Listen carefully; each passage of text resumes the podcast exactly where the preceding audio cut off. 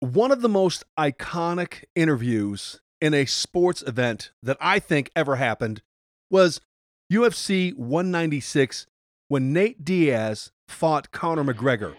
Now, at that time, Conor McGregor was peeling through opponents one after another after another and called the greatest fighter ever. Well, debatable, but he sets up a fight with Nate Diaz. No one gave him a chance.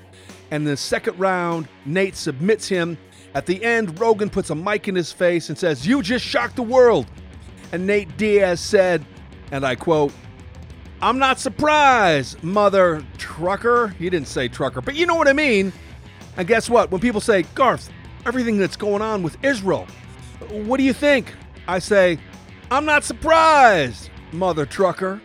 And that's where we're going today.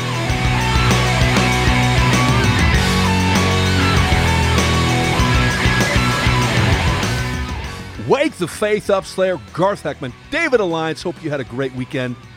I did, and I'm not. I'm not going to go on a no football. Uh, like I'm not going to say that I'm never going to say anything about football, but I'm gonna. I've learned to wait 24 hours before I say anything about football because my emotions get the best of me and I I say dumb things. But anyway, hope you had a good weekend. Reach out to me at tdhgiantslayer at gmail.com. Again, thinking about possibly having another David Alliance men's conference in the spring. Getting a lot of good feedback, ideas, thoughts. Let me know what you think. Again, at tdagiantslayer at gmail.com. So, a lot's going on with Israel. I talked a little bit about it uh, two weeks ago. I want to follow up today, and I want to talk to you again about the fact that I'm not surprised about what's going on. And I tell everybody remember, the Bible says that Israel will not lose a war. They're not going to lose. Oh, they're going to suffer some casualties, and it'll be tough. It'll be rough. It'll be bad. It'll be maybe horrific, but they're not going to lose. And so, what is the church's thought? What is the church's response?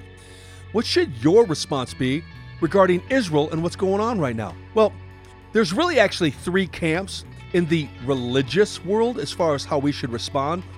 First, there's replacement theology or supersessionism. I won't get into that other than to say they believe that the church took Israel's place and the focus is no longer on Israel but on the church. And uh, that's horse hockey. How do you see all the things unwind in the end times and say that God's heart isn't for Israel? It's always been for Israel. We, the church, we are grafted in as Gentiles. We are like the ugly stepkid who, luckily, we know who our daddy is, but all eyes are on Israel and God's redemptive plan and purpose for Israel. So, no, we're not supersessionisms. Then there's anti Zionism, and people go, Well, how can I know what anti Zionism is if I don't know what Zionism is? Well, that's the thought that, you know, a Zionist, which I would say we are, is someone who believes Israel has its right in Israel. The Jews have their right to that land. The Jews have a right to defend themselves. The Jews have a right to um, declare that this is the land God gave them and that they're going to be there until the end of time, till the, the Battle of Armageddon. And then God is going to hopefully see them cry out to him for mercy and he's going to save his people finally. Uh, that's what we believe as Zionists, but there are people who are anti Zionists. And then there is the basically the biblical view of the church and Israel, and that we were grafted in, like I said, and that Israel has a special place in God's heart. And as we see everything unfold in the end times, which we're really seeing, I mean, we're, we're in the front row seat. It's, uh, it's unfolding right in front of us that we see that God's heart is to plan all this and to have this unfold in order to bring his people back to him. But here's what's interesting the secular, I would say, religious world wants you to think that Zionism is actually wrong. In fact, they quote, I'm going to read a quote from them.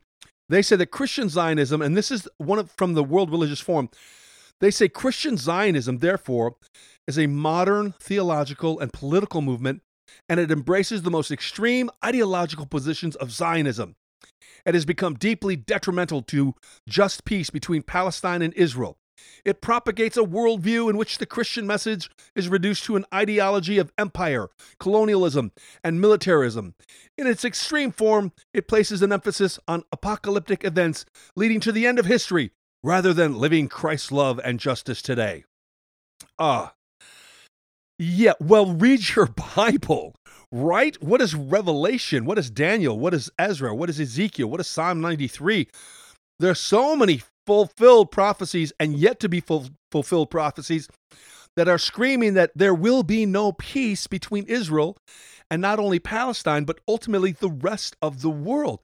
In fact, the next major battle, most people believe, will be the I believe it's the Jeremiah 49, where the Muslims, uh, Iran, attack Israel, and they so Israel so defends themselves and wipes out their enemies that all of the countries around them come against them, and and then ultimately the whole world comes against Israel until we see that point of Armageddonism, where we ultimately everyone co- comes against Israel, and Israel uh, they go under a, an amazing amount of turmoil and persecution, but then at some point they cry out to God, and Christ comes back on a white horse, basically snaps his fingers, and the, it's over. He's destroyed all of his enemies. He deals with Satan, the Antichrist, everybody.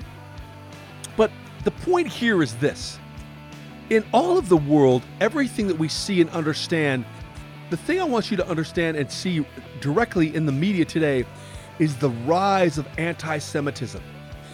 Scripture was very clear that Israel will call all of its Jews back to its homeland. And you go, how would that happen? Well, we see it happening right now in real time. Jews all over the world are getting persecuted, and Benjamin Netanyahu said, You should come back to Israel where you're safe. And I believe in time this will continue to where Jews must go back to Israel because that's the only place they feel safe. So, with that being said, here's a heart check. Where's your heart when it comes to Israel? I know, you know, we want a heart that's after God. We want to be tender towards Christ. We want to we want to serve God and but where's your heart towards Israel? This is like saying you can be my friend but hate my wife. It doesn't work like that.